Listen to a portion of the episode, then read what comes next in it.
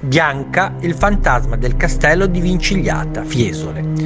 Tra i comuni di Firenze e di Fiesole, in località Vincigliata, circondato da lussureggianti boschi di cipressi, pini e lecci, si erge il castello di Vincigliata.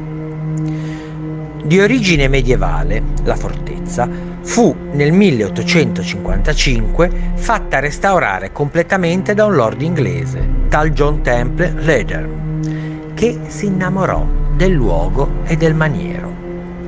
Fra le mura del castello e nel parco adiacente erra da secoli il fantasma di una giovane fanciulla, donna Bianca Usimbardi.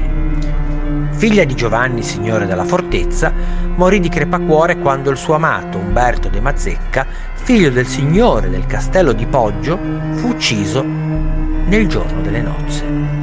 A commettere tale scellerato omicidio fu un parente del Mazzecca che non tollerava che un suo consanguigno potesse sposare la discendente di una casata nemica. Da quel giorno, specialmente nelle caldi notti d'estate, si dice che Bianca leggi sofferente fra le sale nel giardino del castello, sospirata angosciata per il suo sfortunato amore.